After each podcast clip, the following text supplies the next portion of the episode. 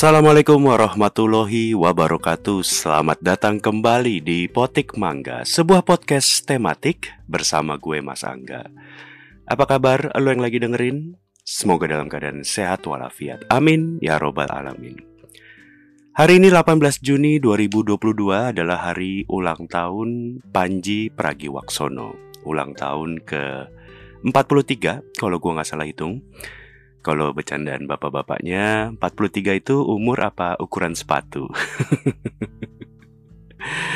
Jadi kenapa hari ini episodenya membahas Panji? Bukan karena dia ulang tahun, tapi memang ini cocokologi. Gua coba akan tayangkan ini dalam 18 Juni 2022. Jadi gini, eh, gue coba tarik mundur kita ke tahun 2011. Jadi di 2011, Panji Pragiwaksono bersama empat orang lainnya ada Raditya Dika, Ernest Prakasa, Rian Adriandi, dan Isman HS kalau gue nggak salah. Mereka berempat uh, membentuk sebuah komunitas yang sekarang dikenal dengan Stand Up Indonesia, Stand Up Indo, Stand Up Comedy Indonesia, Stand Up Indo. Stand Up Indo sekarang di 2022 menjadi sebuah komunitas yang menurut gua efeknya sangat besar bagi dunia hiburan di Indonesia. Artinya memang kalau secara kesenian mungkin stand up comedy sendiri bukan sebuah hal yang baru, apalagi di luar negeri ya. Seperti di Eropa, apalagi di Amerika Serikat. Tapi mungkin di Indonesia uh, penamaannya, uh, penamaan hiburannya atau hiburan komedi bertajuk stand up itu emang baru ngetop di 2011. Kenapa? Karena kalau gua nggak salah, salah satu yang membuat stand up menjadi besar di Indonesia di tahun 2011 adanya kompetisi stand up comedy Indonesia yang dibikin sama Kompas TV atau disingkatnya Suci Kompas TV. Jadi di tahun Suci itu diadain di 2011, tahun itu juga komunitasnya berdiri dan 11 tahun kemudian berdirinya komunitas Stand Up Indo.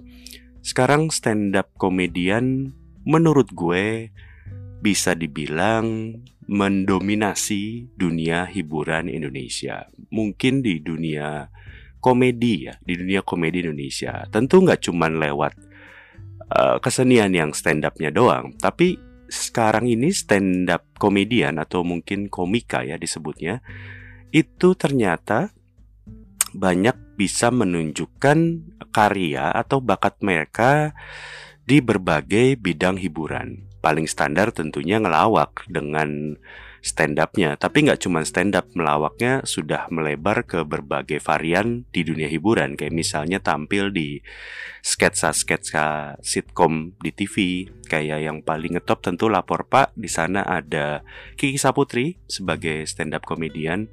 Kemudian ada juga di apa ya um, anak sekolah kalau gue nggak salah itu di Trans TV itu juga ada beberapa stand up komedian. Kemudian ada juga yang jadi MC pastinya ada host acara TV atau mungkin di YouTube gitu. Juga yang tentunya masih menggunakan kelebihan mereka dalam ngomong, ada sebagai podcaster, ada yang penyiar radio dan seterusnya dan seterusnya.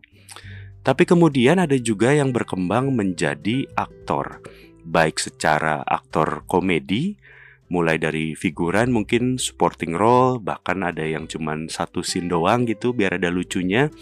Tapi juga ada yang menjadi aktor yang seriusan aktor yang nggak komedi lah kasarnya. Sampai bahkan nggak cuman di depan layar uh, stand up komedian juga ada yang menjelma berkembang menjadi peran-peran di balik layar dunia film. Ada yang jadi penulis skenario ada yang komedi consultant sampai ada yang menjadi sutradara, jadi director. Baik mungkin awalnya co-director atau mungkin sekarang sudah jadi uh, sutradara atau director beneran dengan film yang lakunya juta-jutaan penonton. Jadi singkat cerita dalam 11 tahun perjalanannya dari 2011 sampai sekarang stand up comedy beneran menurut gua mengubah peta industri hiburan tanah air. Secara talent komikanya berlimpah ruah. Berlimpah ruah bukan hanya secara jumlah, tapi juga memberikan nuansa baru di industri, hiburan yang segar, hiburan yang baru. Artinya memang um, talenta-talenta ini nggak cuman tadi gue bilang nggak cuman sekedar bisa stand up, tapi mereka punya bakat-bakat lainnya. Dan secara industrinya menurut gue pun industri hiburan baik dari TV atau mungkin PH, agency, EO atau apa pun itu juga pada perjalanannya pun tanda kutip mengeksploitasi para komika ini gitu. Jadi kayaknya sekarang ini kalau kita bicara hiburan atau komedi hampir tidak ada hiburan atau komedi yang tidak melibatkan setidaknya satu komika gitu. Bahkan um, kayaknya bahkan di sekarang ini 2022 2022 banyak komika yang mungkin mungkin ya udah lupa atau mungkin saking lamanya berpindah peran uh, di dunia hiburan gitu ya udah lama banget nggak stand up gitu. Jadi mungkin kalaupun stand up masih materi-materi yang lama atau mungkin udah lupa caranya stand up tapi ya menurut gue itu gue nggak masalah banget sebagai penikmat keseniannya ya. Karena Mungkin kalau para komika itu nyaman di peran barunya di dunia hiburan, menurut gue ya balik lagi ke orangnya toh. Kalau misalnya mereka kangen stand up juga menurut gue sih suatu hari mereka akan kembali ke stand up atau kembali melakukan stand up komedi gitu. Karena memang karena memang menurut gue, uh, gue yakin setiap orang termasuk lo yang lagi dengerin ini, menurut gue setiap orang berkembang. Artinya uh, ada orang yang mungkin tadinya sekolahnya ekonomi, kemudian menjadi pelaku industri kreatif. Ada yang mungkin tadinya sekolahnya teknik, mungkin menjadi politisi. Ada yang mungkin tadinya sekolahnya ilmu sosial, ilmu politik, malah menjadi misalnya karyawan bank. Itu artinya kan orang berkembang, orang tidak tahu mungkin minatnya seperti apa atau mungkin dia punya bakatnya seperti apa. Begitupun dengan stand up komedi atau stand up komedian ya gitu ya. Terutama juga mungkin balik ke awal gue ngomongin Panji Pragiwaksono dan empat orang lainnya sebagai founder stand up Indo.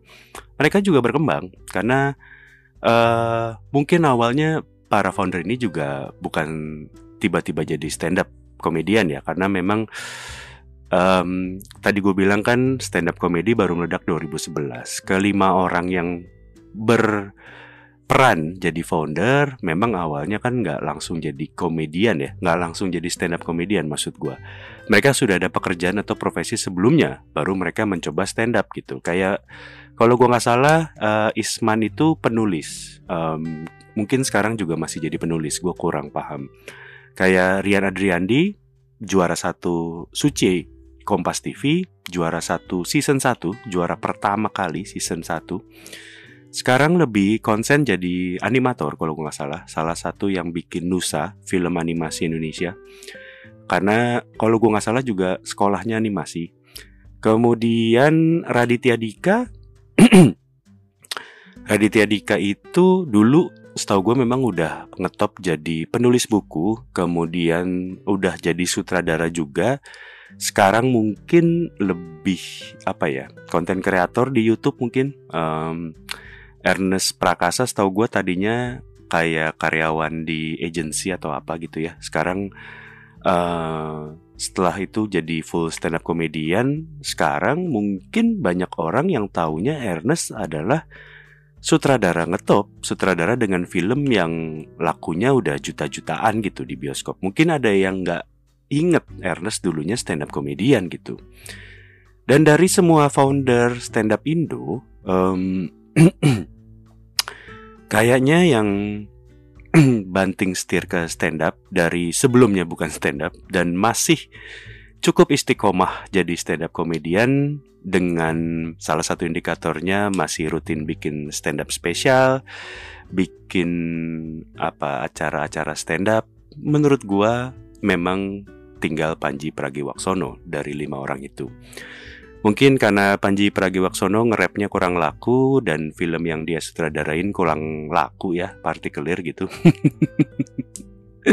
Jadi Panji memang menurut gua satu-satunya dari founder yang sangat istiqomah di dunia stand up comedy sebagai stand up komedian gitu. Tapi ya menurut gua sih buat para komika pemula atau mungkin yang baru merintis di dunia stand up, menurut gua sih memang saat ini sebagai stand up komedian yang paling top of the top di Indonesia memang Panji Pragiwaksono, tidak ada nama lain. Bukan bermaksud mengecilkan para founder, tapi itu tadi gue bilang, para founder mungkin sudah bergeser, tidak sekedar jadi stand up komedian, tapi ya Panji Pragiwaksono masih dilabeli atau mungkin orang-orang masih melihatnya sebagai stand up komedian gitu. Topnya stand up komedian Indonesia yang menurut gue Panji Pragiwaksono.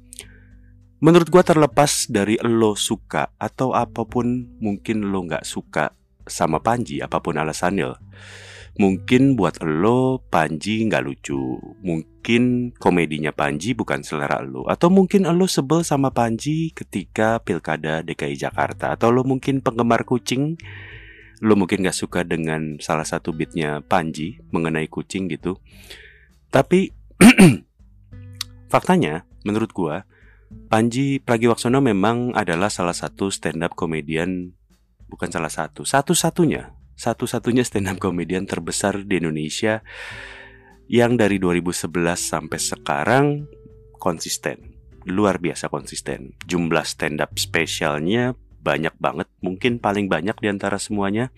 Belum lagi world tournya, gua lupa berapa kali world tour, mungkin tiga atau empat kali. Kalau gua nggak salah di Indonesia kayaknya Panji Pragiwaksono stand up spesialnya menurut gue udah di level yang sulit dikejar gitu. Panji udah bikin di mulai dari yang kecil kayak di Taman Ismail Marzuki, teater kecil kalau gue nggak salah, di The Casablanca, di JCC, dan tahun ini kalau nggak ada COVID yang menerpa Indonesia lagi, Panji akan bikin show di Istora Senayan. Itu aja tadi yang gue bilang JCC, Istora Senayan, The Casablanca. Itu menurut gue sebuah level pertunjukan yang menurut gue sampai sekarang belum bisa disamain sama komika Indonesia sampai sekarang. Belum lagi bicara World Tour Yang entah kenapa sama netizen selalu dicela Netizen suka mencela kenapa bilangnya World Tour kalau memang uh, stand upnya masih pakai bahasa Indonesia dan yang nonton orang Indonesia. ya gimana ya. Panji Pragiwaksono bikin World Tour tuh kok nggak salah tadi tiga atau empat kali. Mau pakai bahasa Indonesia, mau pakai bahasa Inggris ataupun itu, yang jelas bikin show di luar negeri di berbagai benua, berbagai negara, berbagai kota di luar negeri menurut gua bukan hal yang mudah. Lagian kalaupun lu mempermasalahkan stand upnya Panji pakai bahasa Indonesia di luar negeri, kenapa nggak lu mempermasalahkan orang bule yang ke sini pakai bahasa mereka, bahasa Jerman, bahasa Prancis gitu misalnya, atau bahasa Spanyol, atau mungkin lagu-lagu Korea yang berbahasa Korea, ya sama-sama aja kan. Makanya menurut gua sih, menurut gua, um, Ketika di Indonesia, mungkin semua bucket list dalam hal stand up comedy sudah tercapai dan mungkin juga Panji sebel sama cibiran netizen yang selalu bilang kalau stand up di luar negeri kok pakai bahasa Indonesia. Maka mungkin juga sotoinya gue mikir itu salah satu alasan Panji akhirnya memutuskan untuk hijrah ke New York, ke Amerika untuk memulai lagi dari nol karir stand upnya ya walaupun memang nggak nol-nol banget ya. Karena menurut gua nih Panji ketika ke New York sebenarnya mirip kayak misalnya geng Batak agak lain gitu ya di Jakarta yang materinya tentang orang Batak. Atau kayak misalnya geng Indonesia Timur kayak Mamat Ari Kriting, Abdur Arsyad membawakan materi tentang Indonesia Timur di Jakarta gitu. Atau nggak jauh beda kayak misalnya uh, kemarin Suci 9 gitu Nope gitu ya yang materinya bunyi-bunyian Madiun gitu ya.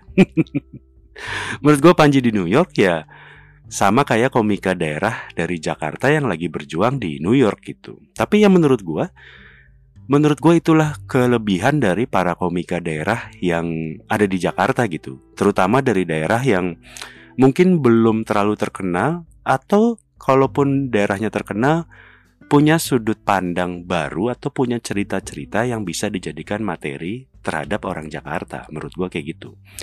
Jadi maksud gue gini. Ketika Panji ke New York orang ke New York orang ke New York lagi orang di New York. Orang di New York itu mungkin nggak familiar sama Jakarta atau sama Indonesia secara umum. Makanya menurut gue harusnya kekuatan Panji di New York adalah cerita-cerita tentang Indonesia. Bagaimana lucunya orang Indonesia dari sudut pandang bule misalnya, orang Indonesia yang mungkin uh, ada di luar negeri itu kelakuannya seperti apa. Artinya orang Indonesia yang dibahas di depan penonton Amerika Serikat, penonton New York gitu. Itu aja menurut gue harusnya bisa jadi materi yang gak habis-habis gitu. Jadi ya, gue yakin menurut gue sebelum dia memutuskan untuk cabut ke New York, gue sangat yakin dia udah siap dengan segudang materi untuk disajikan di New York dengan bahasa Inggris dengan materi ya tentang Indonesia secara keseluruhan gitu ya. Belum lagi kalau misalnya tadi ngebahas gue bilang Panji nggak mulai dari 00 banget karena salah satu kekuatan Panji yang bisa diaplikasikan di negara mana pun termasuk New York gitu, termasuk Amerika Serikat adalah sosial medianya Panji. Sosial media Panji itu maksud gue subscriber YouTube-nya setahu gue udah satu jutaan lebih. Instagramnya followernya mungkin kayaknya 800 700 ribu. Belum sejuta kalau gue nggak salah inget artinya ketika dia ke New York atau ke kota mana pun di dunia Panji sudah bisa membawa masa ketika dia akan perform di New York itu. Maksud gue gini dengan follower 1 juta atau dengan subscriber 1 juta masa iya sih dari 1 juta subscriber itu nggak bisa membawa 10, 20, 50 orang untuk nonton show dia di New York. Mulai dari situ berkembang menjadi sebuah komunitas yang menikmati karyanya Panji, bukan gak mungkin. 10, 20, 50 itu berkembang menjadi 100, 200, 300, jadi 1000, 2000, jadi 10.000. Menurut gue sih kayak gitu. Memang butuh waktu gitu. Tapi ya itu adalah modal yang nggak nol-nol banget tadi gue bilang. Contoh paling gampang ketika Panji kemarin di New York, dia collab sama komika-komika di New York bikin konten YouTube semacam podcast gitulah gue lupa di Almanak gitu kalau nggak salah nama YouTube-nya gitu sebelum Panji jadi bintang tamu YouTube tersebut ikutan podcastnya mereka gue cek YouTube yang nonton YouTube apa YouTube akunnya di Almanak. Itu yang nonton cuman 100 75 50 paling kalau gua nggak salah. Itu nggak pakai ribuan ya? Bukan 100 ribu bukan 75 ribu. Beneran cuman 100 orang 100 view maksud gua 75 view 60 view 50 view gitu. Artinya itu channel YouTube segitu doang yang nonton. Itu komika New York memang bukan komika ngetop New York ya. Artinya mungkin belum komika level papan atas. Bukan sejenis Chris Rock, bukan Kevin Hart, bukan ya yang ngetop-ngetop itulah. Tapi ketika Panji jadi bintang tamu di YouTube itu, di podcast tersebut, gue lihat kemarin viewnya itu di atas 100 ribu, 100 belasan ribu kalau gue nggak salah lihat. Artinya dari mereka yang cuman biasa ditonton 100 orang, ini ada 100 ribu yang nonton. Artinya ada peningkatan seribu kali lipat. Betul memang dari dari seribu kali lipat itu pasti mayoritas yang nonton orang Indonesia. Artinya memang yang nonton adalah para subscribernya Panji yang pengen tahu bagaimana dia di New York itu seperti apa dari sudut pandang podcast di New York itu. Tapi memang artinya apa? Artinya ketika dia nongol di salah satu channel YouTube, ikut podcast di sana, dengan dia hadir bisa membawa 100 ribu penonton, seribu kali lipat dari apa yang mereka biasa dapatkan, itu adalah sebuah kekuatan yang luar biasa. Artinya memang Kesimpulannya Panji mungkin baru di New York, baru jadi komedian di New York, tapi dengan modal materi Indonesia, dengan modal follower dan subscriber, menurut gua tinggal tunggu waktu sampai Panji Pragiwaksono menjadi someone di skena stand up New York, Amerika Serikat atau bahkan dunia.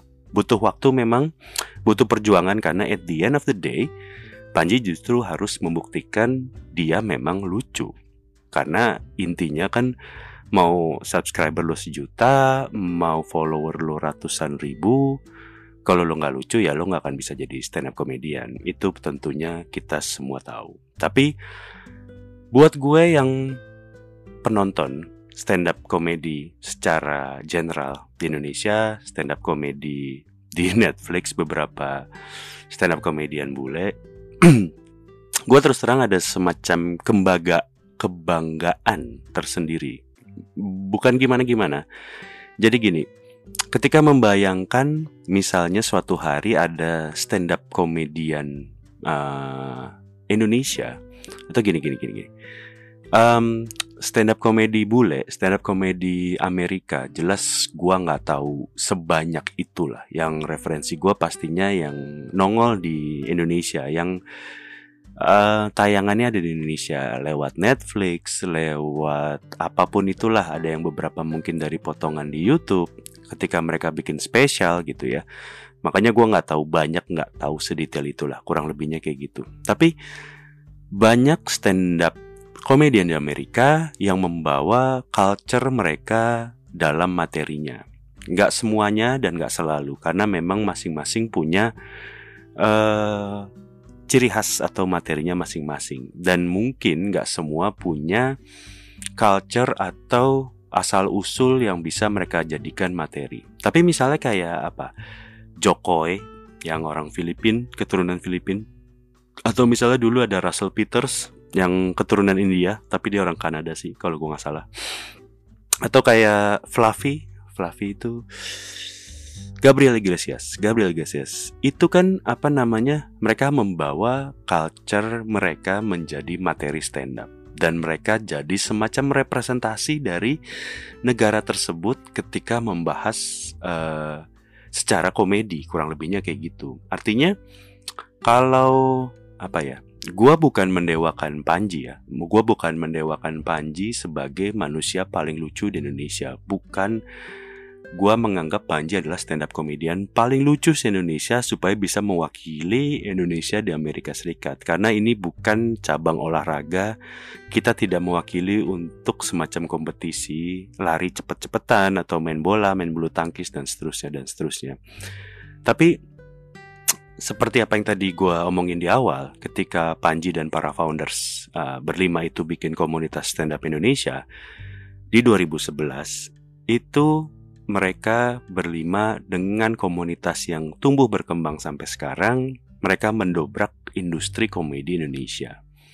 Dan sekarang menurut gua, hal yang sama sedang dilakukan Panji sendirian sedang mencoba mendobrak industri komedi New York. Dan sama ketika mereka berlima bikin komunitas stand up Indo sehingga besar sampai sekarang, Menurut gua efek jangka panjangnya kalau Panji berhasil di Amerika Serikat di New York, menurut gua ini akan jadi sebuah hal yang bagus bagi kita di Indonesia secara umum. Uh, gak cuman industri komedinya, tapi menurut gua secara general bangsa Indonesia.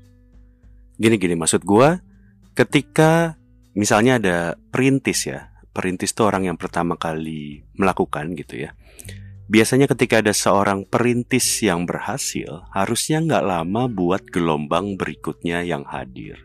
Artinya ketika misalnya katakanlah ada komedi Indonesia yang berhasil di Amerika Serikat di New York, bukan nggak mustahil, nggak menutup kemungkinan adanya komika Indonesia lainnya yang dilirik untuk tampil di New York atau di luar negeri di mana pun. Artinya ketika Panji berhasil di New York, bukan nggak mungkin ada uh, panggung di Singapura yang memanggil orang Indonesia, panggung di Malaysia, panggung di Thailand, di Philippines, atau di Inggris, atau di Belanda, atau banyak mungkin menginspirasi para orang Indonesia yang ada di negaranya masing-masing untuk melakukan stand up secara bahasanya masing-masing gitu. Misalnya katakanlah ternyata ada komedian Indonesia yang melakukan stand up bahasa Belanda, komedian Indonesia yang stand up bahasa Rusia di Rusia gitu. Artinya memang ketika Indonesia Panji di New York bisa berhasil, bukan gak menutup kemungkinan yang lainnya akan menyusul. Menurut gua kayak gitu. Artinya tinggal menunggu apakah komika lainnya siap untuk mengisi ruang yang dibuka sama Panji. Dengan catatan dia berhasil ya. Tapi menurut gue sih pasti berhasil. Um, juga tadi gue bilang menurut menurut gue bagus untuk Indonesia secara uh, umum. Karena menurut gue ini kan jadi promosi gratis di luar usaha yang dilakukan oleh uh, Wonderful Indonesia, Kemenparekraf gitu. Artinya setidaknya ketika Panji berhasil membawakan Indonesia secara komedi, warga New York setidaknya akan mengenal Indonesia dari sisi lain. Bahkan mungkin akan tahu Indonesia nggak cuman Bali doang, nggak cuman Jakarta doang, nggak cuman misalnya katakanlah apa ya Indonesia yang mereka tahu misalnya katakanlah cuman dari satu sudut pandang Wonderful Indonesia atau Kemenparekraf, tapi dengan adanya Indonesia di ceritakan secara komedi mungkin bisa membuat Indonesia lebih lebih terkenal, lebih laku pariwisatanya, lebih pengen setidaknya tahu Indonesia, setidaknya mungkin tahu makanan Indonesia, setidaknya mungkin tahu kalau Indonesia nggak cuma Bali doang, at least ya. yang jelas, yang jelas, gue pribadi sangat iri dengan usaha Panji mencoba berjuang sukses di New York.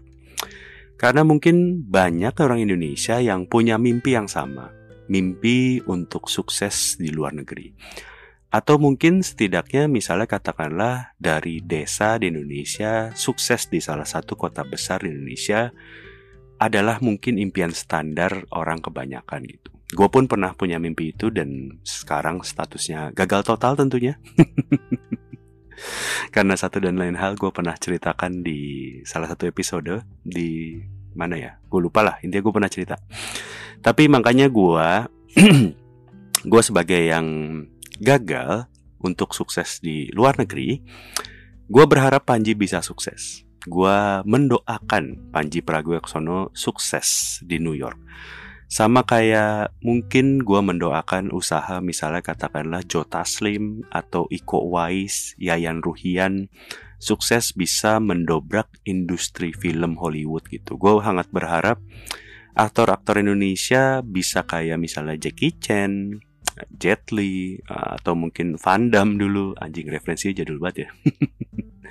Tapi maksud gue Ya semoga suatu hari beneran ada aktor Indonesia yang yang sukses berat jadi aktor peran utama di film action gitu. Jota Slim sih kemarin udah keren banget ya di Fast and the Furious, uh, kemudian di Sub Zero di film Mortal Kombat yang terakhir gitu ya.